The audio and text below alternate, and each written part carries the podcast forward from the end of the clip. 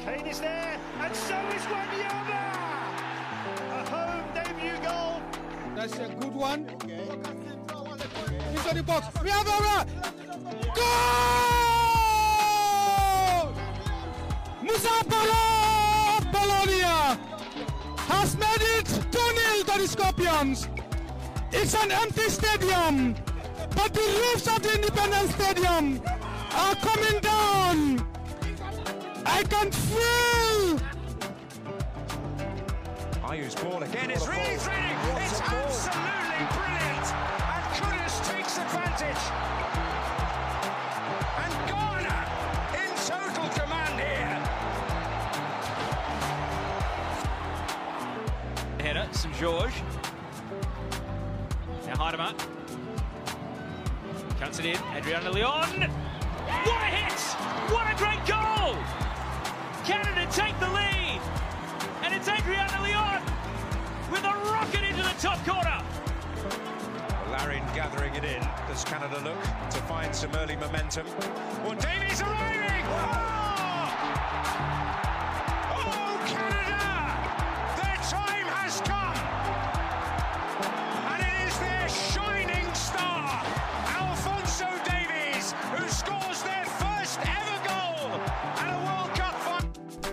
So a Kenyan, a Gambian, and a Canadian Ghanaian walk into a.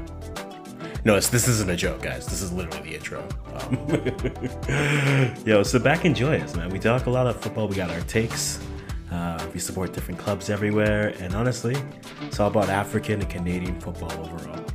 So enjoy the conversation. We'll bring on guests. We'll have different conversations, but it's really just about where the sport is and where it could go. So sit back and enjoy this week's episode. um, it deflects off of the English defender's boot, Yeah. and it was going in. That was Yep. in, and she adjusted with her feet, and I'm like, okay, that's top level goalkeeping. Indeed. And then there's like the save she makes in like the 15th minute where it's Yeah. just her and the goalie. And then it's, I mean, no, her, she's the goalie. Her and then the forward, but she plays it, instead of playing it straight into the goal, she plays it back across into the net. And then still, you got to Yeah. make the save. But yeah, Right. Earps definitely is the reason the game is closer, but also I feel like the, the Spaniards were always a little bit wasteful this entire tournament. If you're going to be very honest, for the chances that they created, I mm-hmm. felt that like this game, if all the chances that were either posts or not go in, mm-hmm. The score is still five two. Right? What the- five two? I don't think England had a single shot that looked like it was supposed to go in.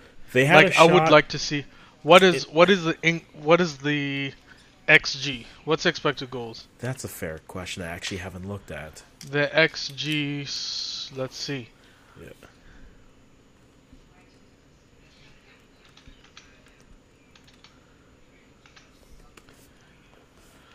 Uh, one second. XG is 2.28 for Spain, Yep. and for England was 0.5. Come on.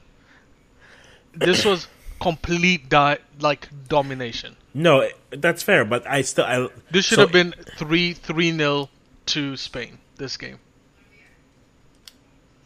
Personally. Okay, I can give you that.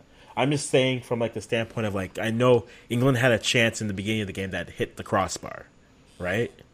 And that's and goalies beat there, but then like two minutes later, that's the one that Erp saves, right? So that's why I'm like, okay, taking those, that's one, and then the goal ultimately. I, I still think Spain should have won this handily.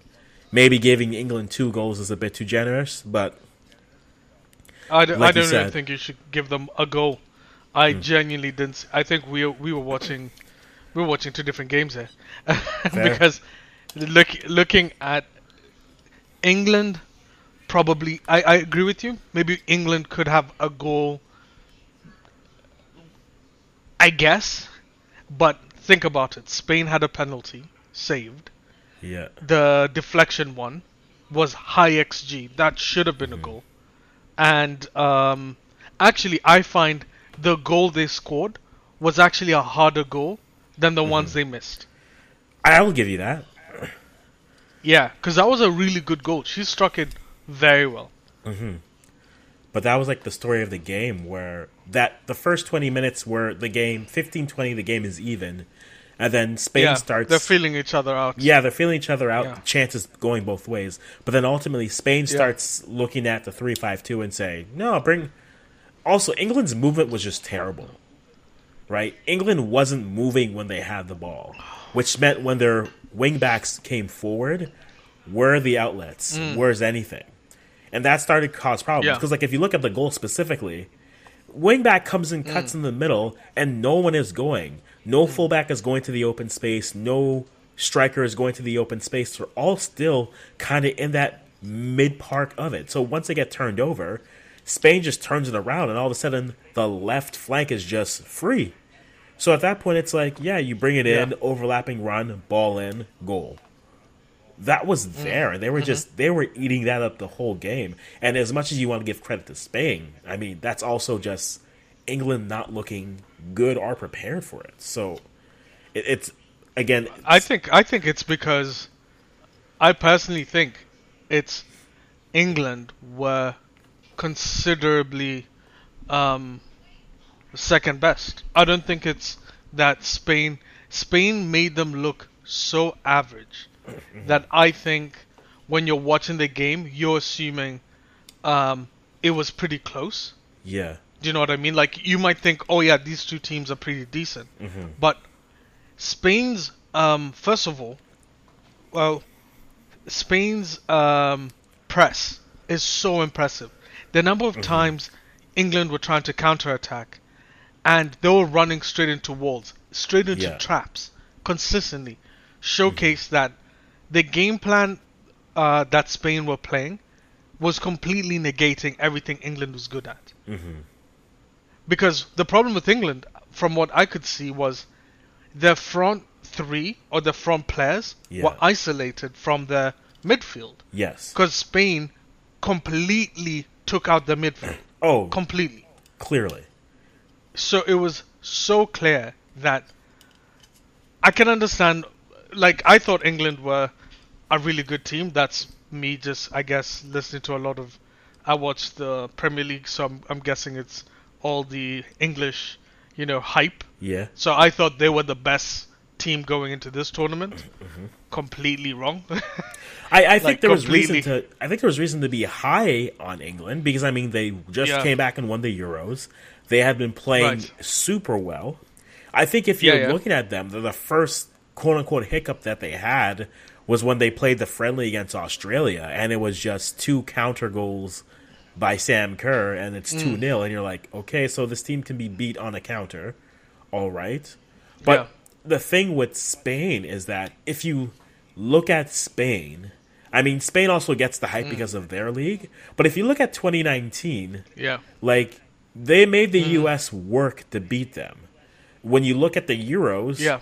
the women's Euros, that was probably of outside of the finals. That was England's toughest game, in my opinion. The the style of Outside play, of the Euros. like, pardon.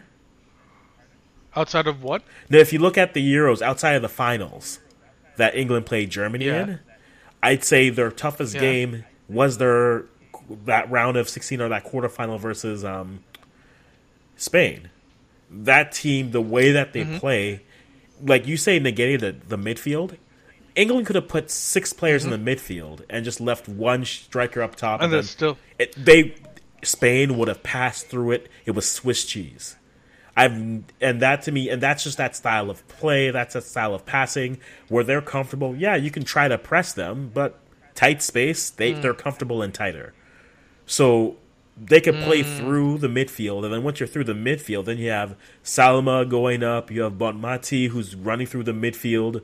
You have somewhat injured Alexia Putellas who's there. Bob like, was crazy though. Bonmati was, I was think she. I, consistent. I think yeah. Mm-hmm. she was so good. Who's um? Was wait was Bob Who's who's the the captain? Who's the Uh, captain of Spain? the the captain. Is it her? the captain for the tournament was um um Olga, the girl who scored.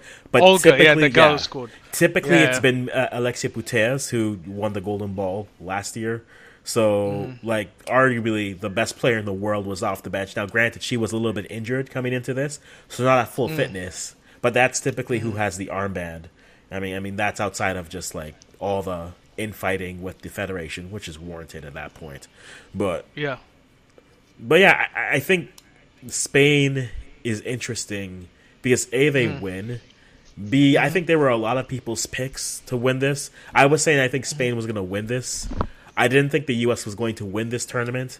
Not because I don't think that they're talented. I just felt that this was the first World Cup for some of their young emerging stars, and they haven't Yeah. been on this type of a level yet.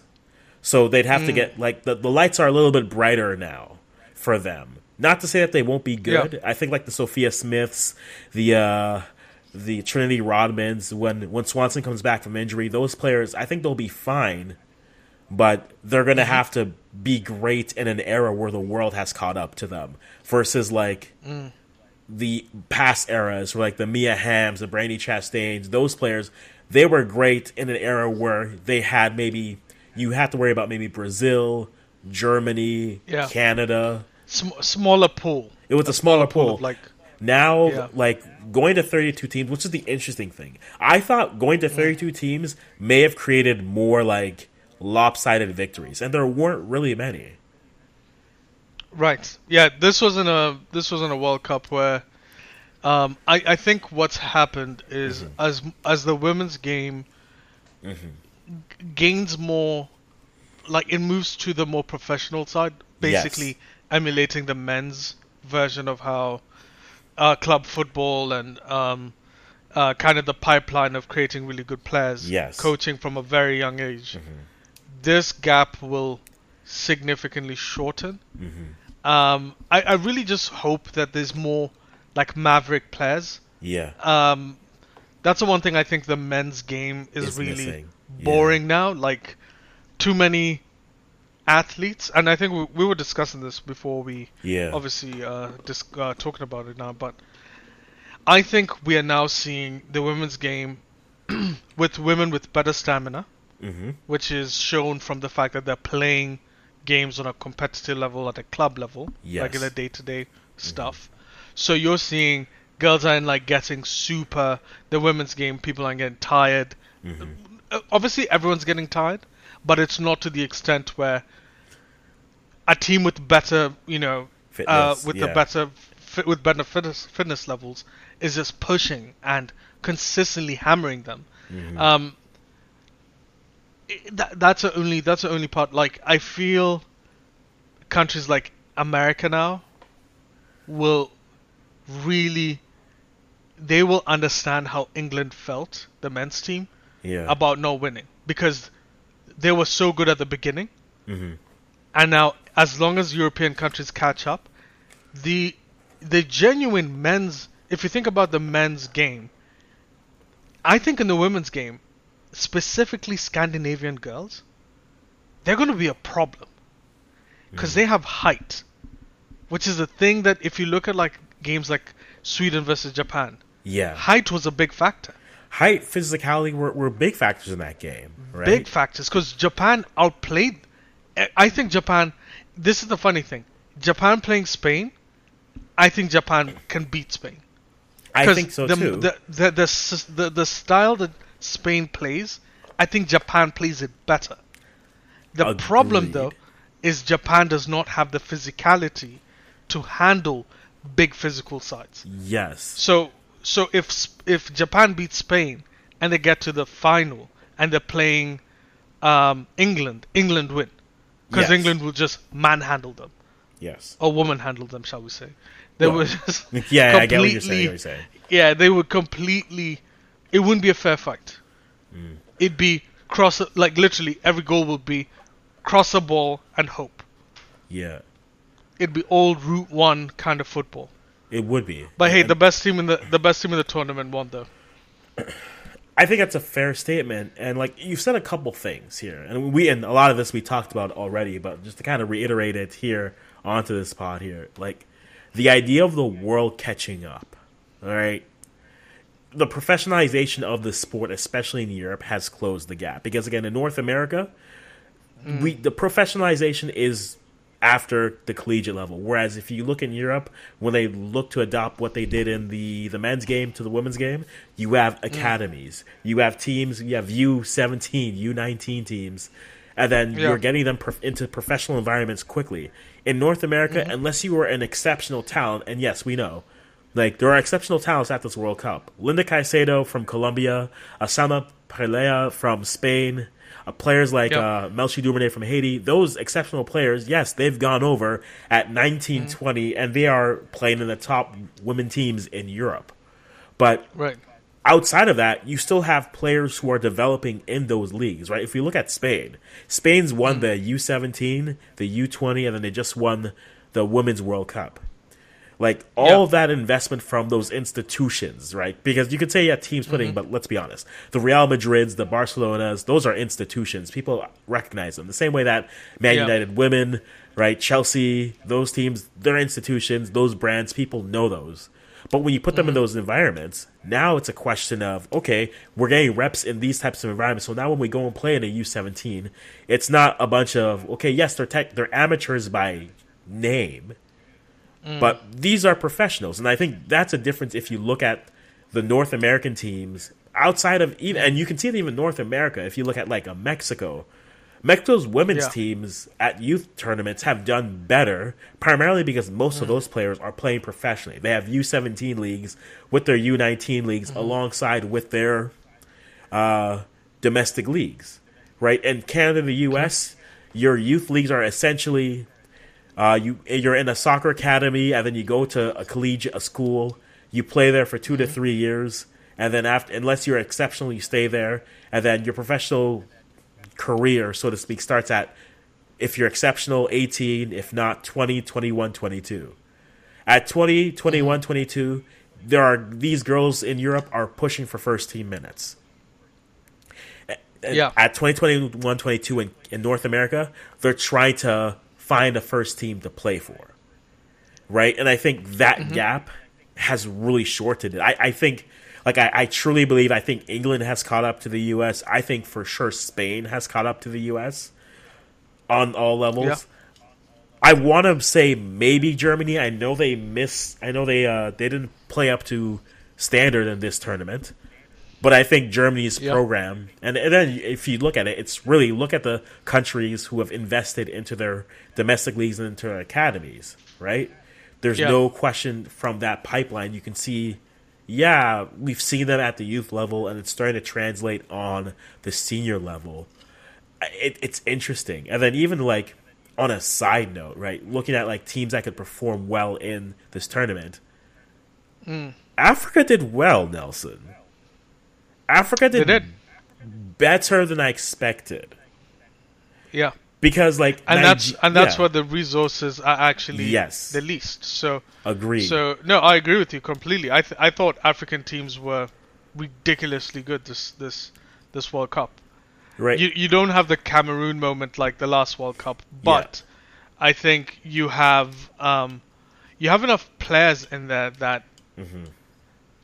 Like for instance Nigeria just look good. They just look decent. They they completely outplayed um Australia. they played England, didn't they? Oh no, Yeah, Australia. yeah, sorry, they played Australia, England yeah. in the round of 16, but in their group stage, Yes. they drew Canada, which Yeah. I mean, Canada had chances in that game, but I liked what Nigeria did in terms of how Yeah. Mm-hmm. they varied their approach. They weren't just sitting back low block. Like they tra- they moved from a low block to a mid press to a high press. It kept Canada on their toes. Ultimately, Canada Yeah. wasted their chances, but mm. they kept them on their toes. So by the time that they got to uh, Australia, it was just like, mm-hmm. no, no, this team is always good, and and that's the thing. Nigeria, and even to an extent, if you want to look at like a team like Jamaica to a lesser extent, but Nigeria has the luxury of having good youth players, but then they can mm. also look at the UK, they can look at North America and say, look, there are inefficiencies here. You guys all want to play for Canada, US, England. Guess what? That's only 83 play. That's like 80 players for all of you. Uh, Y'all can come play for us. And there's you fresh, fresh place on the bench. You can play. You can do that. But outside of like the the, the support which they lack, I mean, the coach was saying what they haven't he hasn't been paid in a year and a half, which is a typical Nigerian thing at this point. Let's not pretend. Um, where's the money? We don't know. It's what Nigerians do. It's a it's an African issue overall. But like Nigeria getting out of their group was always a possibility. So people were like, we are surprised. No, that group B was equally matched between Australia, I Canada, and Republic of Ireland. It was going to be a tough game. And like from the Canadian perspective, like the range was we could top the group or we can get grouped. Nothing in that range would surprise us. And we got grouped. There's there's no doubt about that. The interesting thing was when we after South Africa's first game in their group, I literally was saying like they have the pace that will give teams problems. And that pace on counters, like their counter was quick. And they were able to do well with it. Like they, they lost 2 1 to Sweden, but then after that, they got the results to go through. I think the African team that everyone was surprised about was Morocco. Because, How good they are, well, Morocco. or how bad they are. Well, here's here's the thing. Morocco on a on a general stage, I think they are growing into like the the standard, the torchbearers for African nations and support for their national teams. After what they did at the time, I- they're growing into it. I'm not saying mean- that wait, they are, are you the talking? best. Are you talking the men's game or are you taking the women's game? I'm saying overall, they are I growing. think- I think okay. they're growing to it. This this this is a hot take that It's- I know someone would not. Uh, that uh, people will not like what I'm about to say. you can say but it. the women's game in Arabic countries, uh, they're going to be so far away. They will not be funded the same way. Heck, they won't even be funded the same way African countries like South Africa will Yeah. fund the the women's team. That's a fair so point. and so that's the and the point and also like not to say that there won't be a good Arabic women's team, Mm-hmm. but it'll be you, you know what it'll be? It'll be like one of those situations where it's a perfect storm. You know what I mean? It'll be Mm-hmm. A perfect storm of because this is the thing. Right now, the African nations that are good are all African nations where you have high population sizes. Nigeria, where you can then get people who are overseas who are Nigerian, and they can come in and play for the country. yes. They're not good enough for their country that they live in, but they are still good enough to actually play on an international level. Well, that's that's a That's conversation of part. inefficiencies, right? Yeah. Right. And then well it's all inefficiencies. It's a it's a it's a conversation of like this is the this is the thing. And it's a conversation we talk about the men's game. In the men's game, uh, uh, because I'll use uh, because I have in the men's game there are a lot more cases of this. I would Yeah. argue than the women's mm-hmm. game. But in the men's game, if you're Niger- I, I'm going to use it English players, right? Yeah. Let's say you are, um, you are the third rung. A good example that we saw in Ghana, Tariq Lamptey. yes. If you're the third, clearly the third choice, world class fullback, Yeah. you are a legit world class fullback, but you just came in at the wrong time Yeah. because there's like generational level players Yeah. ahead of you. You have uh, Trek, uh, Alexander Arnold, Kyle Yep. Walker, Yep. and Reece James. You are not benching any of those three.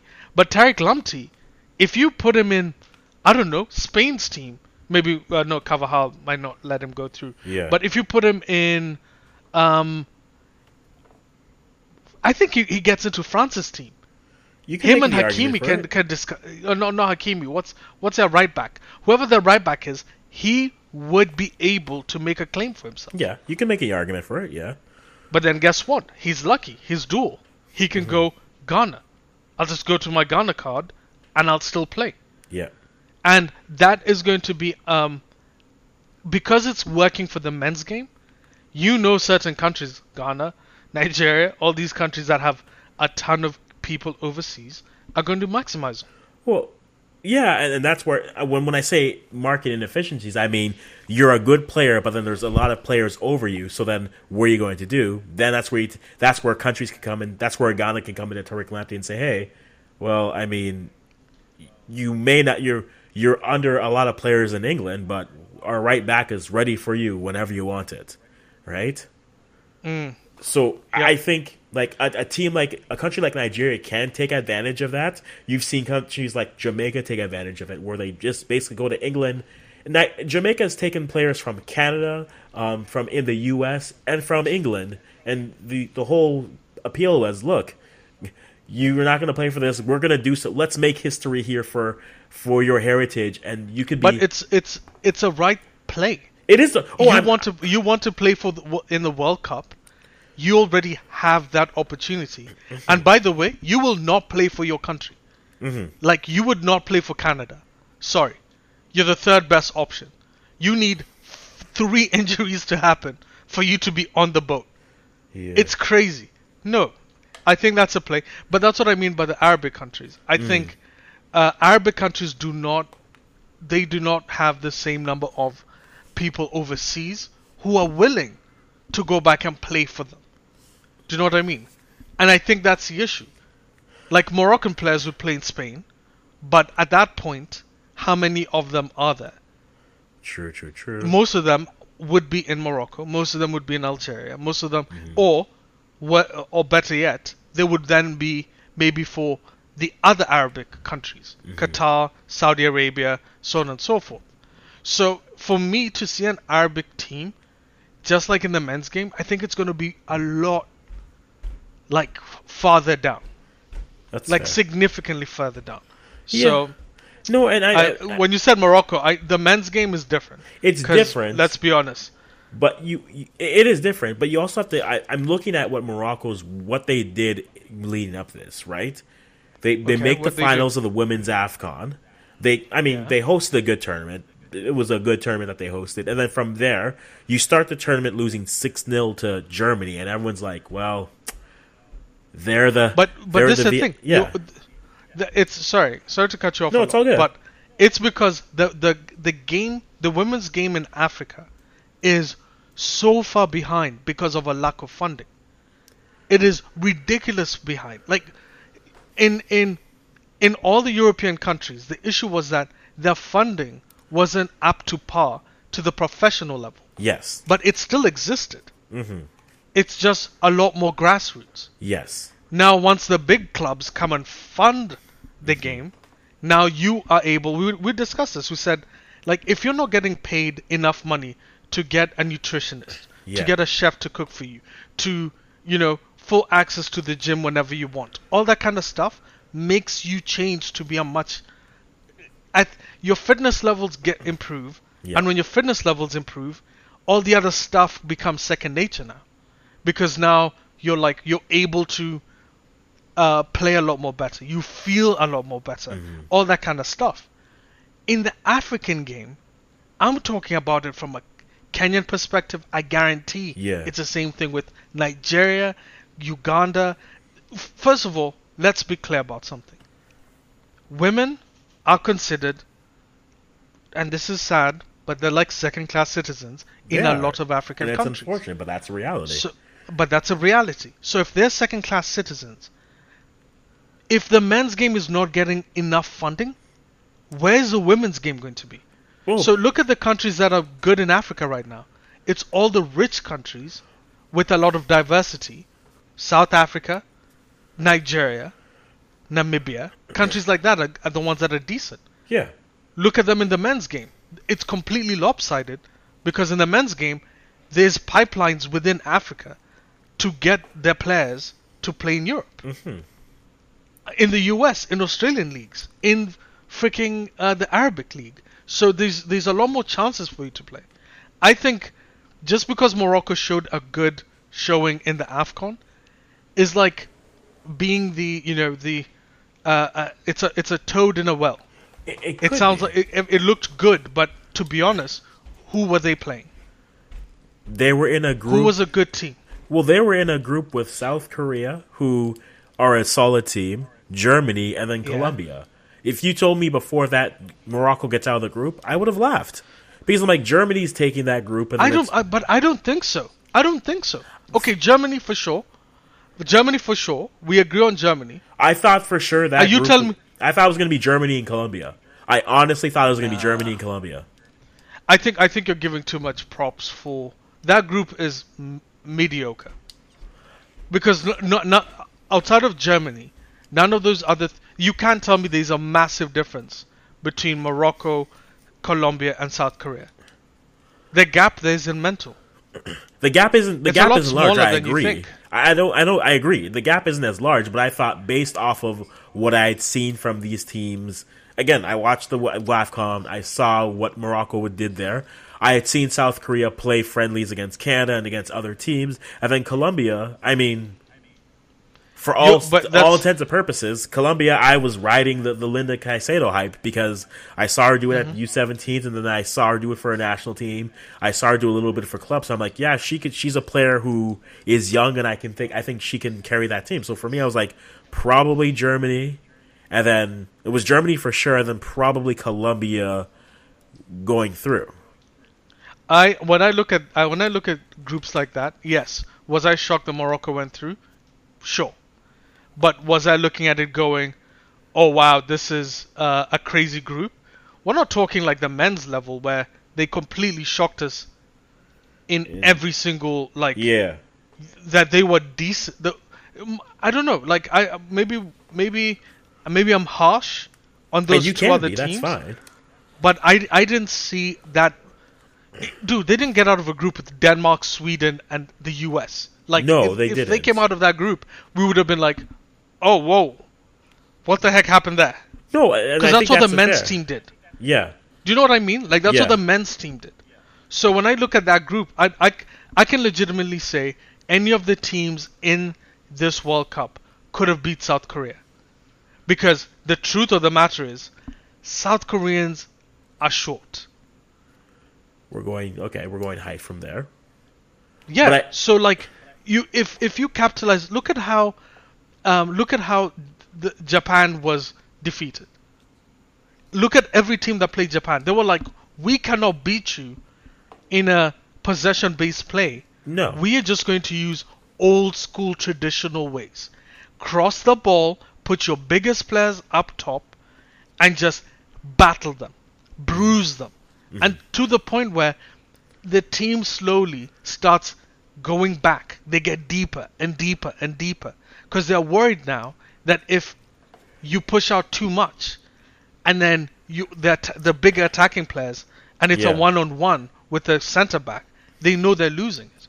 Mm-hmm. And Morocco, let's be honest, would have matched fairly well physically with Japan or with South Korea.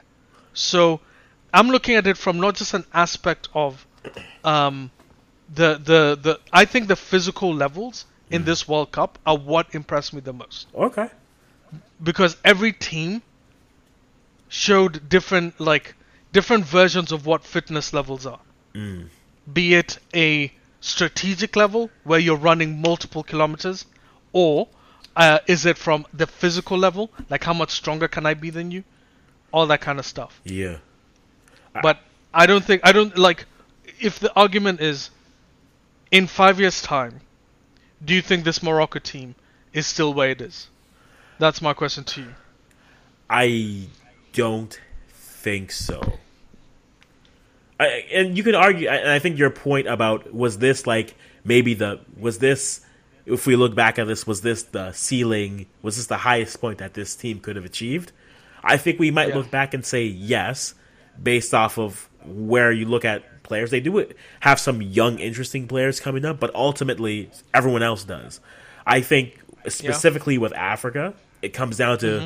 are they able to improve that infrastructure? Which which is a question I was asking. I asked myself on one of the on a clip back in the day. Like you look at the three African teams who made it through, who is in a better spot to actually maintain this level of success based off of where their federation because I mean South Africa and Nigeria walked into this tournament literally fighting with their federations because they hadn't been paid and they hadn't been Yeah. paid in time. Similar to the men's, Right?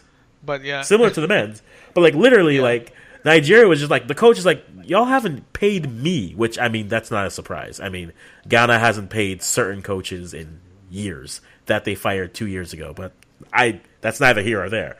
You have that. South Africa, it's the point where they're like, well, we need to be paid and represented properly. To the point where their federation runs a good a send off game with essentially all players who aren't part of the national team program. They dress a 15 year old and they just get run over by Botswana, which I mean, uh, good for you, Botswana, but there so many teams, and then you look at like the Canadas, the the Frances, the the Spains, who are all fighting with their federations. I look at that, I'm like, for all the success that you have, I I still know that your federation isn't going to support you properly. Of those three teams, the only one that you're left with is Morocco to an extent, and even that now the question becomes: Okay, are they just going to keep on trying to find duals in Europe? Can you find any more Rosella Ayanes who are playing in the WSL, or is it going to be let's continue to develop players home? And do you have the infrastructure to invest? I don't think they're going to do what Australia just did, where they say, yeah, we're investing $200 million into our sports infrastructure to help with academies and different things like that. But I think Morocco at this point is probably in the healthier position to improve its its infrastructure. Whether they choose to do it in a meaningful way, that's a fair conversation to have, which goes to your point. But I think out of the African teams who made it out of the group out of their group stage, I think Morocco is in the best position to do something. But it comes down to now whether they choose to do it in an effective and meaningful way. I'm I'm I'm gonna call it out now. Do it. Morocco and and and I and I'm willing to bet a hundred of the uh, those Australian dollars you're talking about. Yeah. I guarantee Morocco will not be participating in the next World Cup. I guarantee it. Because in five years, you're going to see a lot more African countries that have women players playing in the European or international competitions. Yeah. And you will see a lot of them show up. That's going to happen. Particularly, like, as you said, like the way Jamaica did it. Ghana has a lot of women in the UK. They do. Ghana has They a, do. and, And and they have their own players. Germany, yeah, so on and so forth. yeah, The the all the all the French speaking like I am actually shocked that Congo doesn't have a female team, or if they do, where where are they? Because they should they should. They, Well, well, here's the interesting literally thing. line up streets in yeah. in France. I, I, I agree, but here's like on that point, like Morocco are the worst other than Zambia, which is the interesting conversation. Here hmm. here at this point are the top as of June the 9th. We'll get a new ranking in a few weeks after this World Cup is done as it is.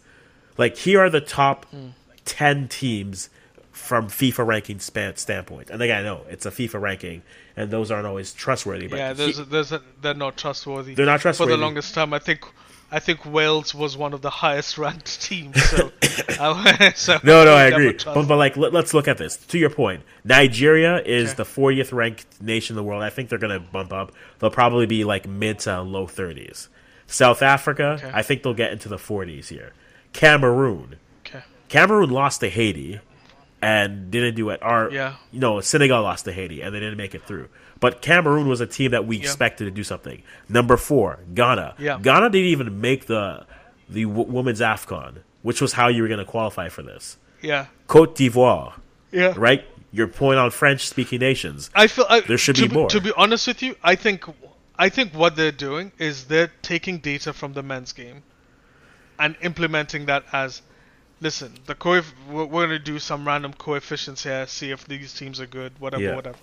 Because I don't think there's enough data to support like European countries play each other, but do Yeah. African do the women Africans teams play together? And even so, how how serious are these games?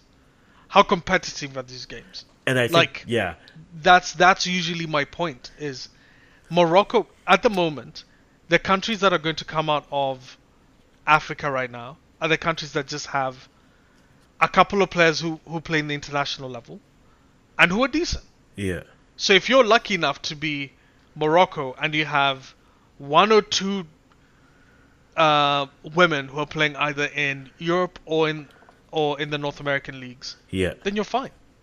No, I, I think that's you're going push. to be you're going to have one professional player when Kenya doesn't have a professional player, when Uganda doesn't have one, or, or even if they do, they don't want to play for their countries. True. So you're you're in this situation where they're just going to be a lot better because they have the opportunity. You cannot say the same thing with the men's game because when you look at the men's game, there are levels to it. it's it. pretty clear. Yeah. There's levels to it.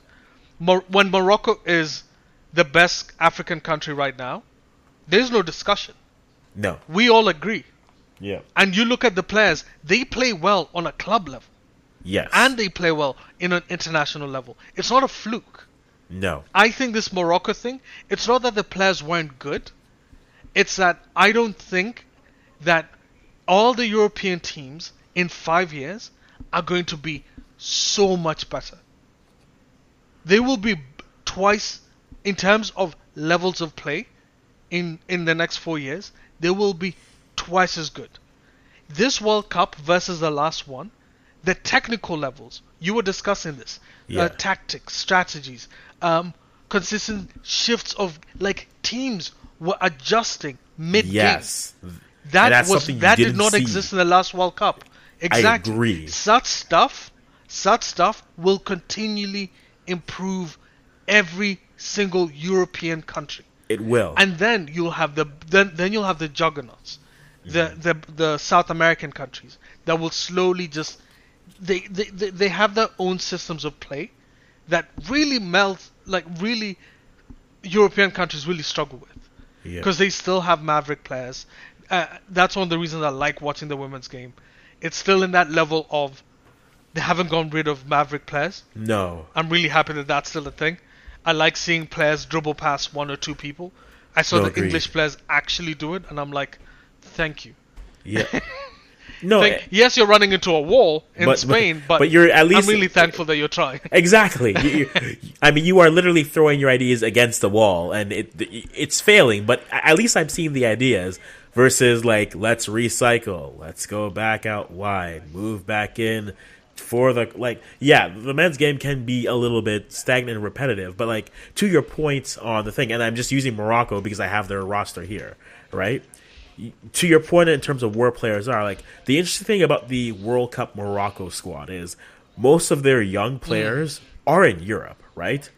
They have a 22 year old goalkeeper who's at Cannes, which is the French league. They have a defender um, who's playing at Lille right now. They have another defender at Sampor- Sampdoria. They have a defender in Belgium, another one in Spain, F- France, France. That's no surprise. Then you have Rosella Ayane, who's playing at Tottenham Hotspurs. You have mm-hmm. Kenza Chapelle, who's at Nads. Like, all those players are 23, 22. So, like, you're finding these players, which is great, but you're also integrating them into the system. So, okay, this team's going to be theirs in four years. And to your point, what you were saying, I think mm-hmm. the next World Cup is going to be very fascinating because I, I'm calling it now. The next Yeah. World Cup, you are going to see a team get 10 0 oh, I, I think so. I guarantee you're, you're going to see a 10 0. And by the way, maybe not one, maybe two. Because I think the English team is going to get better, the Spanish team is going to get better, the German team is going to get better. Like, and those gaps will be in droves. I- It's going to be so much worse. I don't disagree. I think the reality is like if we if we look at this World Cup, it was I mean, there are many stories of this World Cup. They're saying goodbye to legends, right? Marta's done, who I mean was the best player in the world in her time when in her youth, mm-hmm. right? You, you say goodbye to Rapinoe. You say goodbye. You're probably saying goodbye to Sinclair in Canada, though she hasn't announced it. That's my assumption. The, the Sweden team are all is a more older team, so you're going to say goodbye to them. But mm-hmm. we've seen young players get onto the stage and look great, and you know, mm-hmm. barring injuries in four years, like they're going to be good. Like there's going to be solid teams. Everyone's going to have those professional minutes. But then, like you said, those maverick players, those players, those exceptional players, those borderline pushing world class players, they're going to have four years under them. And again, you're going to see the difference in that gap. Whereas back in the day, you'd see like players like the U.S. players, the Canadian players, the German players who were just good compared to everyone else. Mm-hmm. And now you're going to see great players in an era where everyone is tactically literate, for lack of better words, right? You're gonna see those those. Play- mm-hmm. I I think this next World Cup, you're gonna see some of these young players when they hit their 23s, their 24s, or 25s. Now they're going to be understanding the game, but then also be better than those players on it. It's like I know what you're doing technically. Doesn't matter. Mm-hmm. One, two, I'm by you, and then we're gonna do some. We're gonna create some magic here, right? Yeah. and I and I think you're gonna see that. It's not gonna necessarily mean that the rich are richer than the poor are poor. Like I think you'll see a 10 0 game, and it won't even be because this other team is just terrible. It's gonna be just they're even, but England has four arguable world class players who see your tactics and are just walking through it like it's Swiss cheese. Spain will come in with basically their U20s and then their U17s emerging, plus their solid players here, and then it's just gonna be like, okay, so who are we supposed to do? And they're all just passing through you as if you weren't even standing there, right? The U.S. will have their mm-hmm. young players after they've experienced this World Cup. Now they understand what this level mm-hmm. is, and now they're going to be better for it.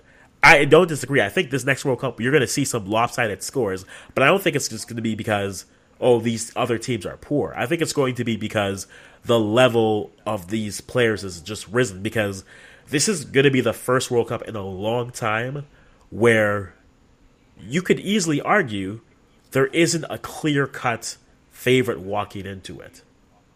You could look at it and say maybe three to five teams could win this. Getting closer to like how we look at the men's World Cup, where it's like, okay, yes, you have your top teams. Maybe this team could have a deep run.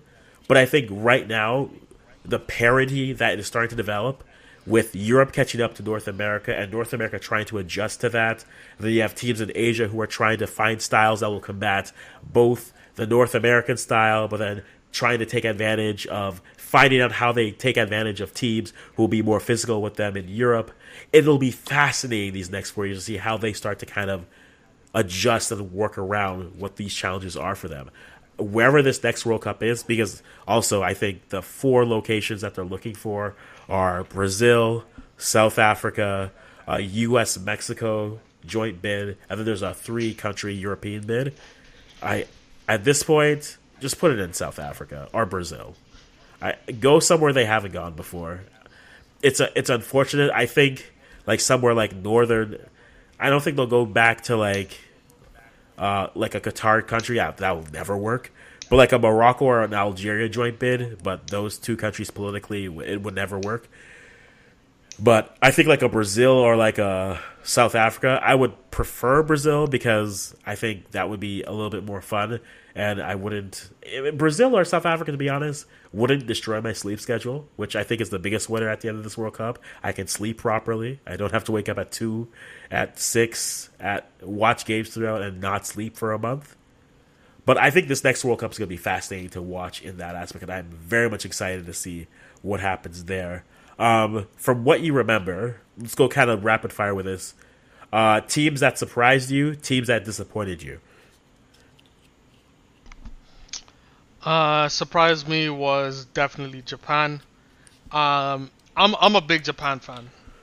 I like the the men's team. I like the women's team. Um, I was pretty shocked at how well they played. Um, I think they are missing maybe one or two players to really kick on. yeah. Um, uh, another team that really surprised me was probably Australia. Okay. Probably. Yeah, I thought they actually played really well. They did. Um, yeah, I, th- I thought they'd be a pretty good team. Well, the surprise of the tournament, I think everyone can agree, like, was Germany. Come on, like, Germany not getting out of the groups. You go. You go. Yeah. But You go from uh, Euro finalists to getting grouped in a group with South Yeah. Korea, Morocco, and Colombia. No, I. You couldn't tell me that was going to happen. But I, but then but yeah. then you saw but this is the thing. This is what I mean about the whole Morocco thing. Yeah. But then Morocco faced France and Yeah. France put four. Like Yes. they pumped them. they showed them there's a level. Like, shut up, sit back where you were supposed to. Um, but yeah, uh, uh, Jamaica. I didn't think Jamaica was going to get out the groups. To be honest with you, um, I'm good. I'm going. I'm going. To, I'm going to say controversial things because all the Jamaicans who listen to this know they think I'm a hater for their team. Look, I think Yeah. Jamaica. The, the, my problem with Jamaica is this: they have finally got Yeah. some. They finally have a bit of an identity, which is what my issue is. Why are you trying to play like they play defensively? They scored one goal and they made it to the court, the round of 16. I can't take anything True. away from that. I think though there are times I will but continue. but yeah. that's also that's also how, but that's also how South American teams, particularly the men, the male teams, play. They are very like resolute defensively, and Yeah. then they just go because there, there used to be formulas to get out of groups, yeah. and I think you're going to start seeing that in in in subsequent um, tournaments, because if you nick one win Yeah. and you get two draws, That you're putting you yourself in a position to get out of the groups. Yeah. Exactly. So, and that's what Jamaica did. It's what they did. I, I One st- win, two draws. Yep. My one, it's not even a complaint with Jamaica. My one thing with Jamaica is I just consistently I need more in their midfield because you have you had arguably the best striker in the WSL last year, and their plan of service is kick the ball long, hope for her hold up play, or she has to create on her own. And I mean, Jamaica in many ways, from the men comparison, is to a lesser extent Poland, where it's like, give the ball to Lewandowski, he will create for us. Yeah. It's like, no, no, no, you b- build around But- him, don't build But I think for him. But I think just because you have a world class striker, it doesn't mean that you're going to win. I agree. So if if so if this is the thing, let's be honest. If you have a world class striker, supposedly, yeah, you're supposed to get one chance and you score one. Mm-hmm. That's what world class strikers do. yeah, you have maybe your your average netting range should be one in two slash one in three. So if you're if I'm capable to completely block you defensively, yeah, but then score one or two goals from time to time, then I'm good. I'm golden. You now that be. style does not win you tournaments, but for sure it can get you deep into tournaments. yes, So that didn't shock me at all. Uh, like that, I, I th- that's good old traditional ways of playing football. oh, agreed. Um, Jamaica looked it looked at their team and went, "We really don't have the players to play expansive football, so Yeah. we're going to play in a way that makes everything like yeah, beautiful." W- So for me, um, to answer your question, sh- a shocking team, not uh, not shocking, surprising team was Japan and Uh-huh. Germany, for both reasons. One really ex- uh, exceeded my expectations. One really shocked me and surprised me by how poor they were. yeah. Uh, and then, um, what was the other question? Um, uh, next question for you: If you look at this tournament, Yeah. who in the next in four years, who in this tournament are you saying is the best player in the world? Or who in this Who tournament has a chance in the next to be? tournament? Yeah, for the next World Cup in the next four years, who do you think has but the, a chance? the, Yeah, the issue the issue the issue with this tournament is there were so many good players that were injured. Then give me a list. It doesn't have to be one. Give me give me your list of players that you think we should be looking out for. Okay, now here comes here comes a controversy. Go ahead. This is your list. I'm fine. So so it is ridiculous to not look at someone who scored a goal Yeah. and was completely dominant in my opinion, Olga, particularly from fullback. The way she played, she played like a modern men's Fullback. fullback. Yeah. Like completely bombing up and down. I like that. Yeah. I really like that. Okay. Um, w- would she be the best player in the tournament going forward? A fullback? Hey, it exists in the men's game, kind of, with guys like Trent Alexander-Arnold, and uh, we've had Marcelo in previous years, but they were never really the best uh, players. Yeah. So, So, um, I think That's And, and- but that there's no wrong tough- answer. It's tough. So like, if you could even give me a group of names and be like, who are players that you're like, ooh, I could see if everything works out, this player could be a player who we're talking. Because for me, I think there's a list. I think like there's there's a list that people are all talking about, right? Everyone's looking at Salma Okay. from Spain. Um, everyone's looking at Linda Mm-hmm. Caicedo from Colombia, right? People will put a Lauren James in this conversation because you know you have the familiar connection, but also again she tries things. They don't always work, but she tries things. So you Mm-hmm. See that, right? You know, you see you name a player from Germany. You look at Australia, for example, a Mary Fowler who's playing at Man City, who is Yeah. good. I felt that Australia, if they try to play through her a little bit more, I know you Mm-hmm. have Sam Kerr up there, but it's the same thing I say about like yeah, um, that's that's like the that's a, that's an easy answer, I guess. Sam Kerr is considered like one of the most you know one of the good goal scoring players. I look at okay, to be honest, yeah, um, I don't know her name. The English goalkeeper. What's her Mar- name? Um, Mary Mary Earps. Earps? Yes, Yeah. Um, I think she's fantastic. yeah, I have genuinely, I genuinely think she's a fantastic player.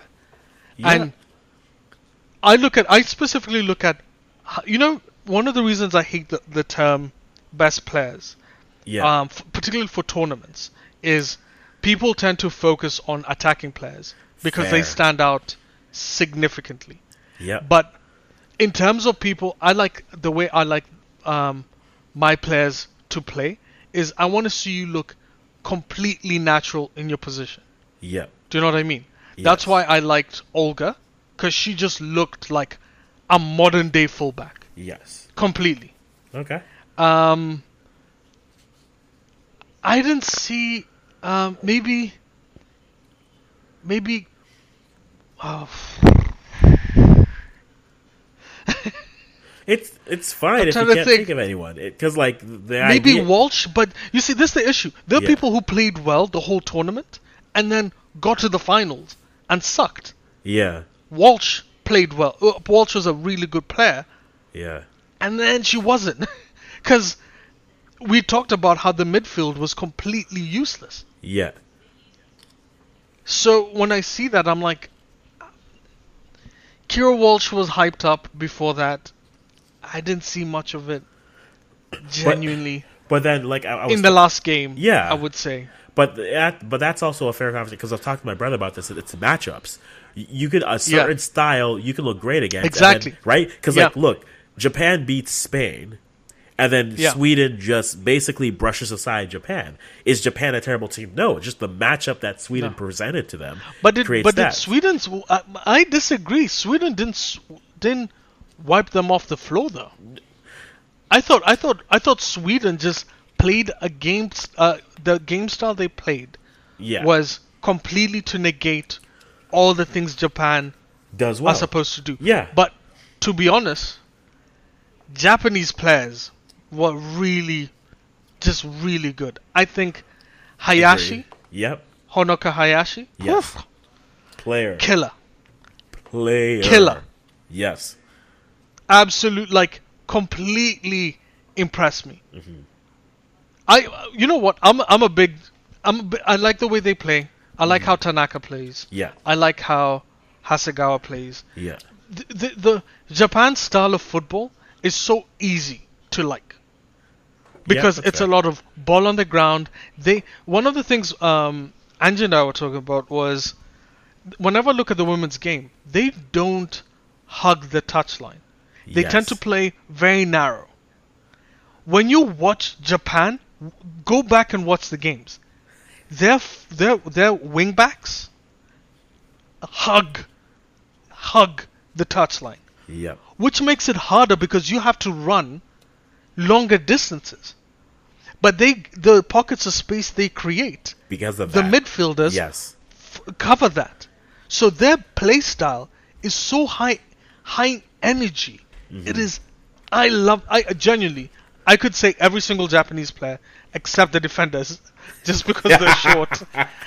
just because. I'm sorry. I love. I love how Japan plays. I think the defenders are a big part. They're really good at the build-up play, but you're too short. you're, you're too short. I'm so sorry. I know it's something you're not supposed to say, but No, hey, it is what it is. it happens. You guys are a good team. You played your, you you know, you played your heart out. Um, Hikaru Nao- Naomoto, Yep. killer, True. absolutely, just good. But again, old. So how how exactly how does that transpire in in in the next World Cup? She'll be in her thirties. Yeah. Does she still play? Probably. You don't know. So like, Yeah. so if you're telling me in the who are the best players, I I only this is a, a bias, and I know a lot of people might not like this, but I watch the women's game and I see how can I translate it to the men's game because that's what I've watched the most. Yeah. Yeah. And even I though it's a that, different no, game- Yeah. Even though it's a different game, I like seeing players who look like bullies, Ooh. Okay. So who look like style, they're just so much better, Yeah. and they know they're better. right? Like they, you can tell that they're better, and that's that's that's one of the reasons why um, it's tough for me to look at certain players, and, and even though they're considered the best players, Yeah. I just think as the game will evolve in the next couple of years, Mm-hmm. they will not be as good as they are now. Yes. That's fair. Oh, That's, I, I, that's I, how I see it. you could see it this way, They're and I good would, now. Mm-hmm. yeah. I would say they'll be good now, but I don't think that they'll be bad later. I think our definition of what is good will change so that what we consider Mm-hmm. Yeah. Mm-hmm. good today will be subpar to, in four years. Like for instance, Marta, right? Yeah. Brazilian legend. Yes. Everyone knows her. Got skills for days. Yes. would struggle in this current day and age because teams would know how to mark her out of it. Teams are a little bit Should be double teamed yeah. Mm-hmm. everywhere. Exactly. But at her time, she was the best player without a shadow of a doubt. Oh, for sure. Consistently, the one of, in my opinion, the best women's player of all time. That's so- I have no issue with that. So, but like if you look at like a Sinclair for instance, Sinclair would if if Sinclair was like I don't know, 16 coming into this, I would suggest that in the future games Sinclair would be one of the best players of the of the next generation coming up. Cuz she plays in a system that Yeah. would work in future tournaments. She would, and then the other thing that Sinclair would have, not to say that Brazil doesn't have that, but no, Yeah. yeah, I think, yeah, again, the system is the thing, right? Ultimately, right? Marta was Yeah. literally dragging. Yes, you could say Sinclair dragged Canada's program for a few years and put it on her back, but like Marta literally put Brazil on her back Mm-hmm. Put said, Brazil on exactly. and I said, "Hey, USA, in hey, uh, in whatever these year that was, situations, here's four. I will take I will take five of them. yeah, I will take like five of these players. I guess on. someone who, yeah, I, and that's why like I don't think. I think what so this is the problem also with the men's game. Mm-hmm. I think what we're going into, like, do do you mind if we just shift to the men's game for five minutes? Yeah, I don't mind. I don't mind. If you if who do you think is the best striker? Harry Kane. Harry Kane. Uh, who are the top two now? Harry Kane and um, In the Haaland, world, right? I, I'd I say think those are the top two strikers. The top two, you say there anyone else you might want to- Haaland, and then Uh-huh. the honorable mention is uh, Victor Osimhen. Osimhen. Yeah, Yeah. So I would say, okay, I think the top two for sure, just because of their crazy tally, Yeah. would be Haaland and, and um, Kane. Yeah, Third being Osimhen, very close third, yeah. right? Of those top two, who is the best striker? The best striker, I would say, is probably Yeah. Haaland. I disagree. I Okay. think it's Kane. That's Kane, Okay. uh, Haaland, Haaland, literally, look at his map. Yeah. Haaland scores tap-ins. Okay. he scores.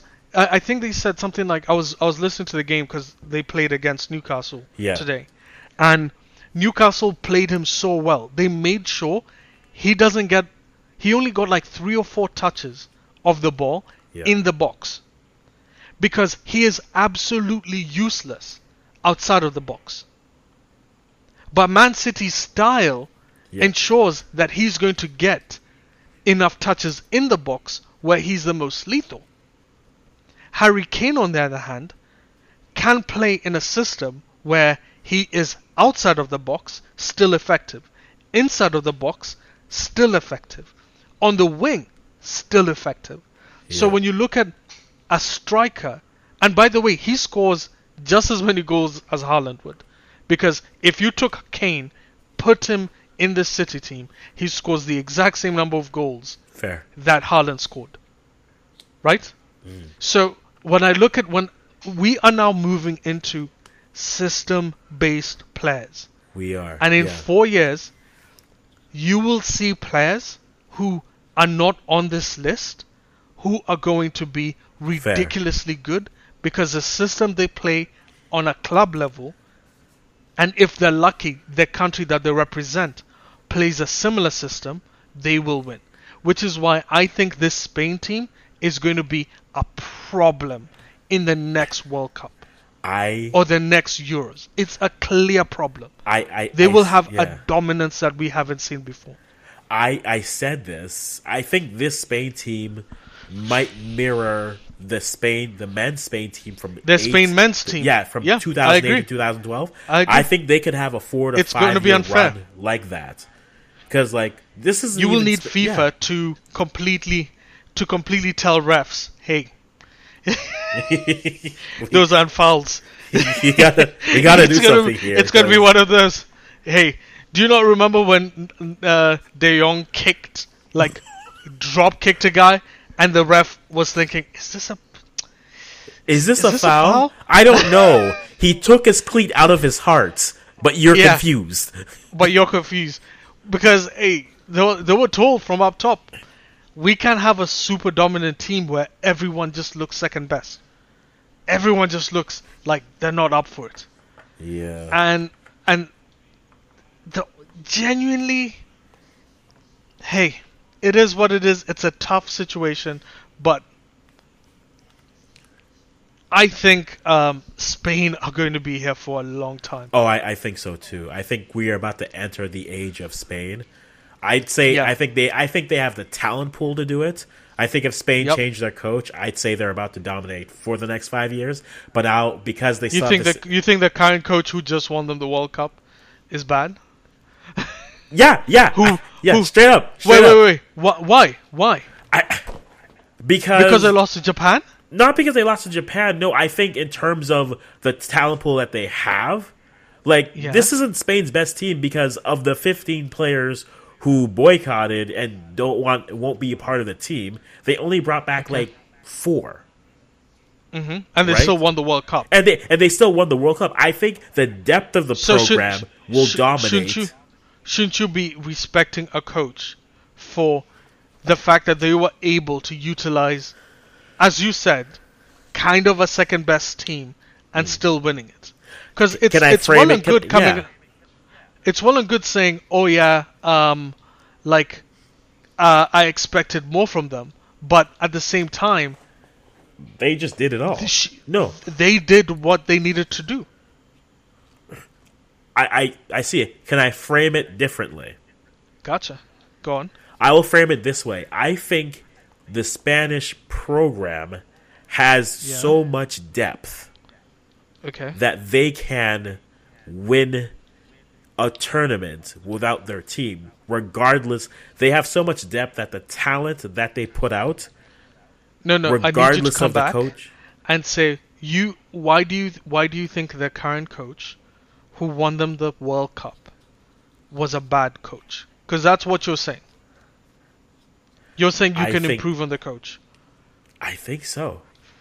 I think if, Who's the I think if coach they that- remove that would get- if I think I, if I think I think if they remove this coach, they they get Hmm. the other they'll get those other eight players who, in my opinion, are They didn't would have need been, those eight players. Uh, And that's the part need- I'm trying to explain. A- and I get that. If if but if the coach like this is the argument that England currently has the men's team. They have Yeah. Gareth Southgate who's like he refuses to play with certain players. Refuses. Yes. Everyone tells everyone tells him these guys are the best players in your team and he goes, "Nah. These are the players I trust." yes, Right? Maguire, everyone hates Maguire, including me. Everyone hates Maguire. He still picks him. Everyone Yeah. hates the fact that he plays a double, a double pivot of uh, Rice and um, uh, the uh, the Man City player. Um, damn it, Kevin. Uh, the um, no, not Walker. no Kyle Walker. The um, he doesn't play there. Calvin Phillips. Thank you. There we The, go. the the the combination of both, completely defensive-minded teams. But guess what? Finals, finals, finals. The, they haven't won anything fair, No. which we but- think if they get a better coach that would happen. Yeah. But you don't also understand like the inner workings. Like, what if she has this group believing in themselves? You know, there's a lot more Yeah. harmony in the group. But There's a lot you- less egos in the group. That's the thing that you right. also have to remember. Egos are a thing. You could be right. And, and the thing, I, I just still think you cannot rega- tell me a coach who wins the World Cup, you, you're like, oh, you can improve on them. How? I, How can you improve on a coach who won it? I, if I frame it, if I frame it from the standpoint that I think that there's so much depth that even if you lose those eight players or those fifteen Yeah. players, you could still win the World Yeah. Cup. So then, is that the coach or is So- that the player pool? I, I, I'm, I'm just framing it in a different way. Okay, wait. I- you're I- saying yeah. regardless of the coach, they will. So okay, I've got a question for you. Okay. Regardless of the coach, they still win. That's what you're saying. Yes. You think you think if they had Nigeria's coach, they win. You think if they had Jamaica's coach, they win. Those are two different styles. No, and I, No, I no, no. But point. that's no, what you're saying. No, you're saying I see your point, and it's the a fair point. It's a fair point. Yeah, that's that's what I'm saying. There's no chance the coach pl- makes them like this is. Get, let me give you a very very good example. Yeah. Carlo Ancelotti is not considered a massive tactician, right? No. He is. He has won the most titles specifically on the on the European stage than Yes. any other coach. But he's not a tactics coach. Guess what he is? No. He's the all I need is really good players Yes. and I know how to make them win. yes. And it might not be the system that you like, but it's a system that this team Is will prefer, With yes. and it's a and it's a system and the fact that the that the players 100% believe in it. So, for me, whenever I I I, I will always back a coach who wins. Fair. That's fair. I will always. I know. I know what you're arguing. Your argument is there's a coach who can come in and remove a lot of the deficiencies they had, and they would become a, basically a scarier team overall. yes. But you cannot have. We literally said this is one of the best technical level women's game tournament we have seen, and yet the best team won in terms of technique. They made England Fair. Average. They did. They did. Average. No, that's fair. They made the second best team in the tournament average. Fair. They held them to 0.5 xg. 0.5. The midfield. You was couldn't score a goal. You start with zero, bro. Yeah. You Yeah. added 0.5. You what's half? What's half? What's what's point five? Is it just striking What's- the ball? what's half a goal? it? What's, oh, you know what that half a goal is? Is the time they hit. It's the time they hit the post. okay, that's Okay, the yeah, that's a post. That's, That's what fair. half. that- that's That's that's, what the Yeah. half. That's what the half goal is. So to Yeah. me, it is pretty clear that if you're able to dominate, and by the way, this is one of the things that you're also kind of ignoring. They lost a game, and they went, "We need to change everything to ensure we don't lose a game again, or maybe not change But- everything, but tweak it enough to absolutely smash these teams." True, but even in the game that they lost, they were still like Yeah. the the thing that was about that game was that Jap- every time Japan got the ball, it was counter and goal. No team is going to be that efficient. Like, I, and I'm not taking away from what Japan did. Yeah. but I mean, like stylistically, what Japan said was, But- "We're gonna, but- we're gonna bury our counter chances," and they and they batted a thousand. So, like, I'm not saying you're gonna But bat a thousand all the time, but you won't. But it's Yeah. styles. But it's styles ultimately. But, But I I do agree with you there. I think stylistically, Japan is a counter, like hard Yeah. counter to Spain. Like they make Mm-hmm. Spain, everything Spain wants to do in the future, is what Japan currently does. Yeah. And the Okay. only difference is Japan does not have the defensive solidity that Mm-hmm. Spain has.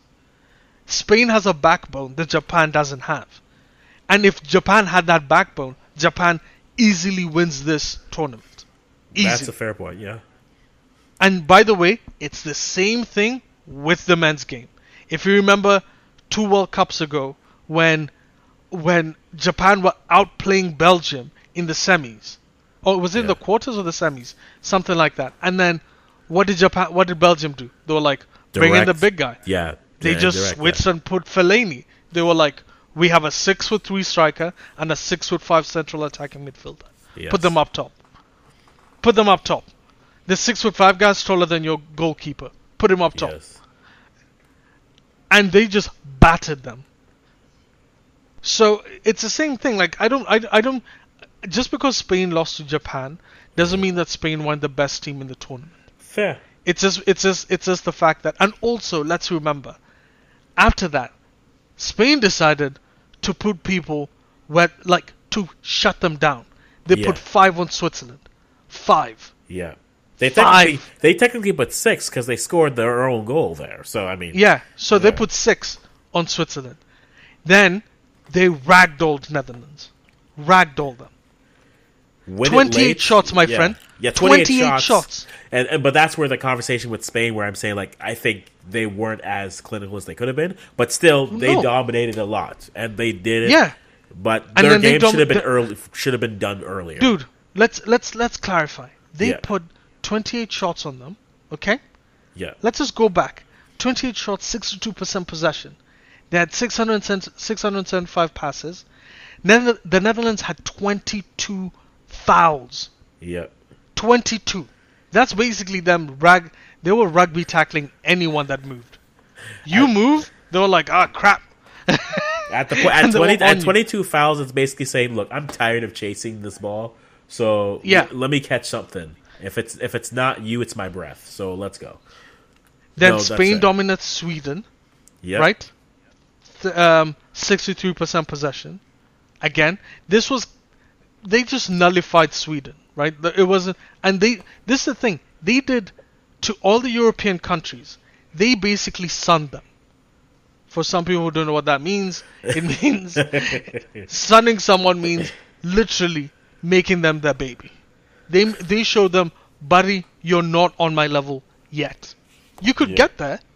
You could get there, bud. Don't worry about it. But you're not there yet. Yeah. They should have averaged two goals every game.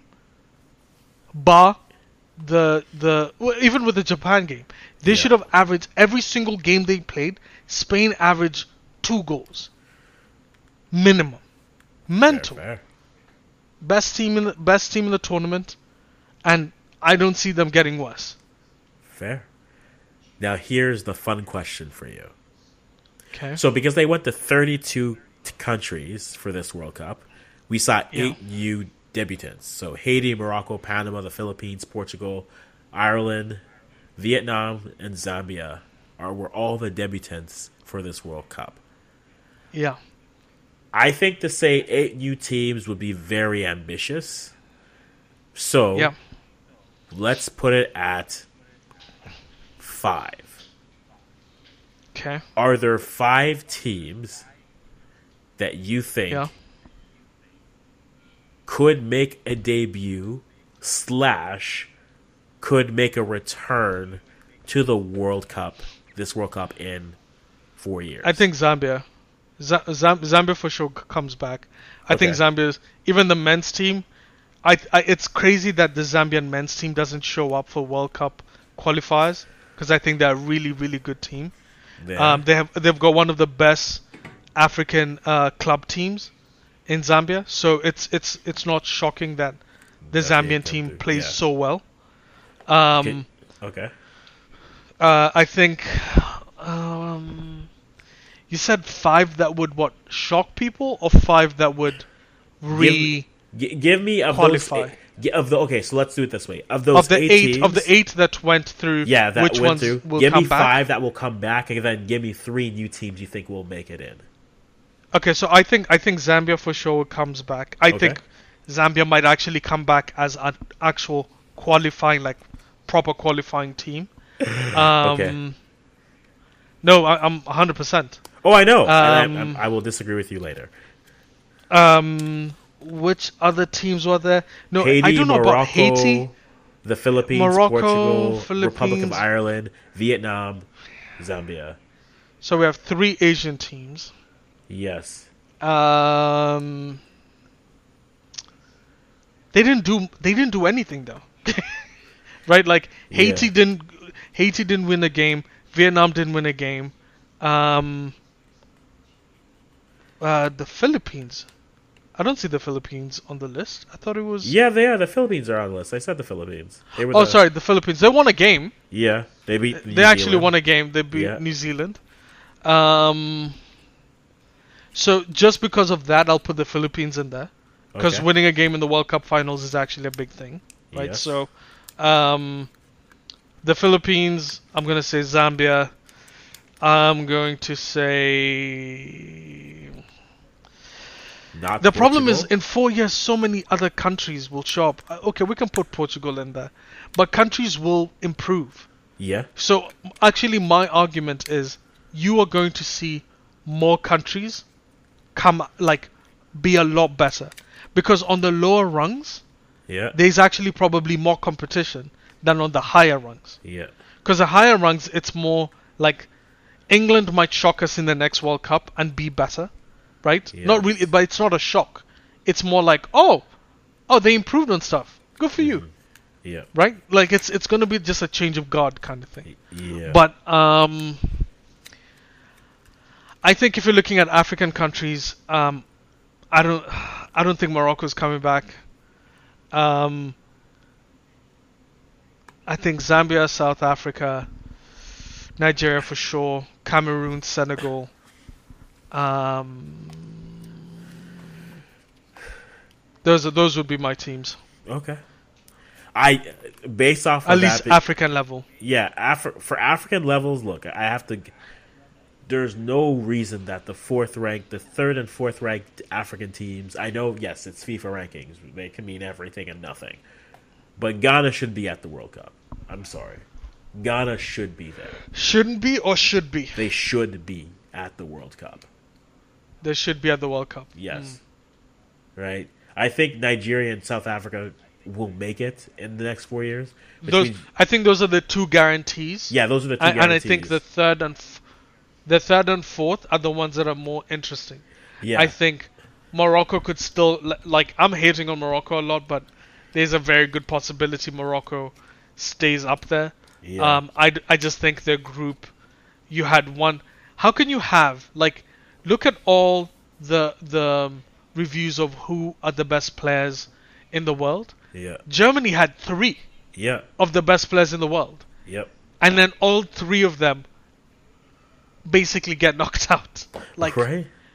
so that's what I'm saying. Like, I, I the thing about you know the the worst thing about qualifiers is also, um, how many games are you playing? How tired are you? Yeah, There's so much that comes into it. So I don't I don't that's really a whole conversation too, right? How CAF Yeah, like, their it's- qualifiers. yeah.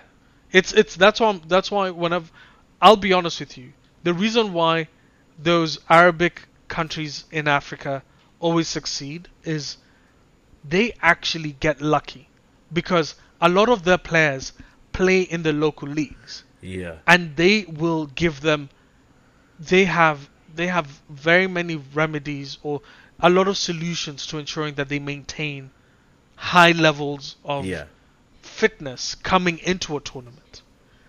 Whilst all the other countries in Africa, their best players are playing in Europe, where I remember uh, there was a time where the Kenyan foreign players yeah, or Ken- Kenyan players playing in the diaspora, their clubs said, "Do you remember when this was a thing? When clubs, I remember even Sir Alex Ferguson saying this, but they didn't like buying African players because of the African Cup uh, of Cup of the Nations African Cup of Nations. yeah. that was an actual problem. Yeah. They were like, How how can we be ramping up the season and then this guy goes for a month?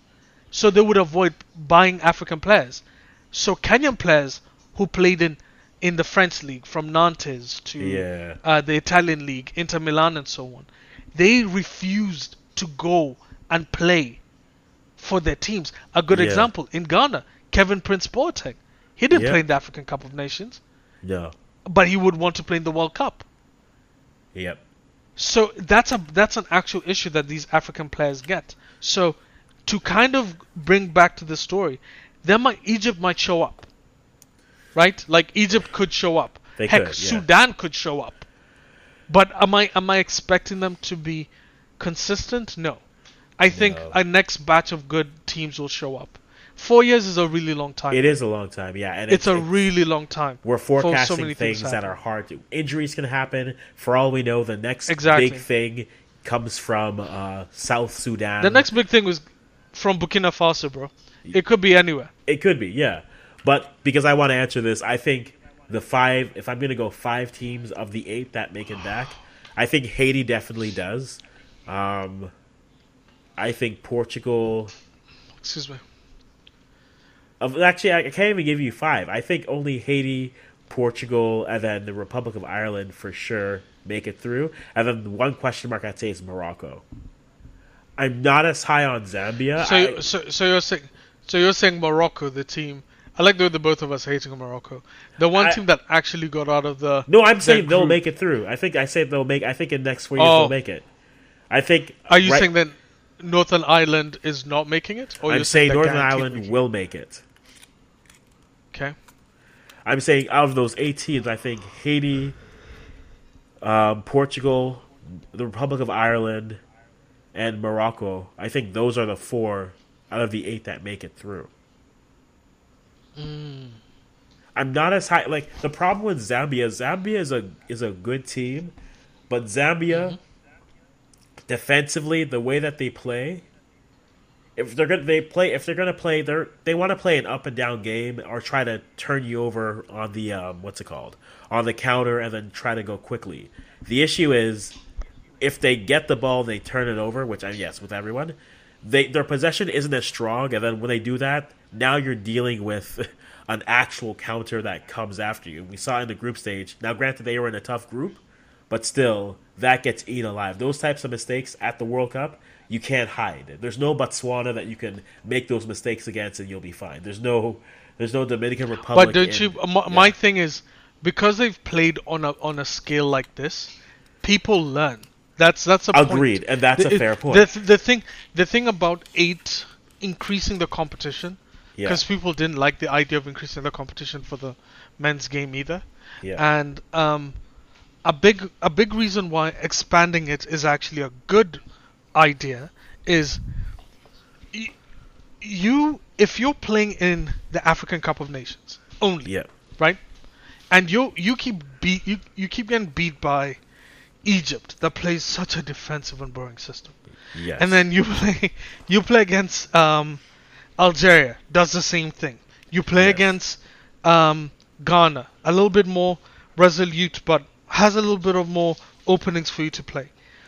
It means that all these all these coaches, whenever they're playing against certain teams, they only know how to play one way because it works in their conference.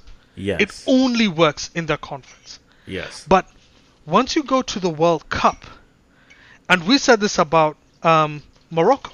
yeah. What did Morocco do? Morocco, for so many years, have played that exact style. Super, re- Yeah. super resolute defensively. Never worked. They would Yeah. get pummeled. They would always leave the group stage with one win. Every time. Sorry, no one win. Literally nothing but draws. Draws Yeah. or losses. And then they lucked out and got the right players, and they got to the semi-finals. Well, with that, The I mean, only reason they got to the semi-finals as well is because they would go to the World Cup stage. They play defensively. They play really well.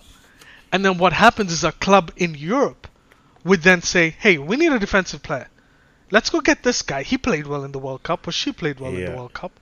And eventually that player improves in the international stage, they come back home and they're so much better. Yes. So all you need is six, seven players who are playing in international football, and this changes. It does. So that's what I'm saying. You're going to see Zambia the next time. As long as they get a good coach, you will see the difference. And good coaches exist. They it's just a yeah. question of where you're going to get them. Like And it's are- it's yeah. are you willing to? But th- but that's that's my point is. Let's assume how many how many Zambians thought they were going to do well, and then they actually came out and did well. yeah. They did. They didn't get out of the group stage, but, But no they- one expected yeah. them to. Yeah. But they played well. and they got they at win, least tried. matters. Yeah. They got a win. So this then, t- so you're looking at Zambia.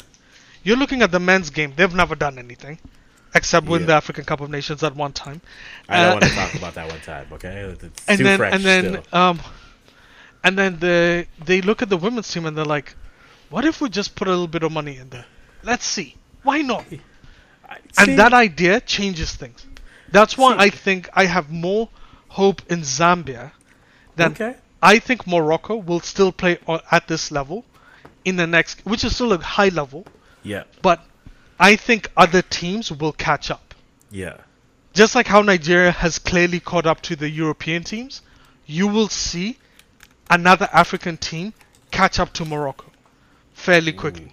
And who who do you think that will be? You That's think what I'm be telling you. Or you think it'll be someone who's not in the four? Uh, no, no, I think it's another country. I think one of Ghana, Senegal, or Cameroon will catch up. Don't- One of don't- those three. I think West African countries are being slept on I agree. because genuinely, West African countries are weird. They go through like massive lulls tell me of nothing going on. tell me about and then how, they we, just how we are. one. It's no, it's the truth. No, It's I'm not lulls, lying. And then boom, one of the best teams you'll ever see shows up, and then they disappear again for another 15 years. So you you you see this this consistent like up and down shenanigans. So now that I've thought about it, I think Morocco still go through, but I think um no no I think they go through, but it's gonna be maybe a lot closer than we think. That's fair. No, I, A I lot think, lot closer. I think Africa will be fascinating. Well, I, I say fascinating a lot, but I think between like because again, if you look again, we we've set our disclaimer on FIFA rankings. Okay, I'm not going to keep on saying Yeah. it. They're just FIFA rankings, but Africa sent its number one, two, Yeah. seven, and ninth ranked teams to the World Cup. Yeah. right? Yeah. And then everyone in the middle Cameroon, Ghana, Cote d'Ivoire, Equatorial Guinea, which everyone keeps on forgetting. Yeah, they've been to the World Cup. Tunisia, Algeria, Mali, Senegal, Egypt. And we haven't even reached teams that are actually at the um, Women's AFCON, right? Togo was there. Botswana Yeah. was there, right?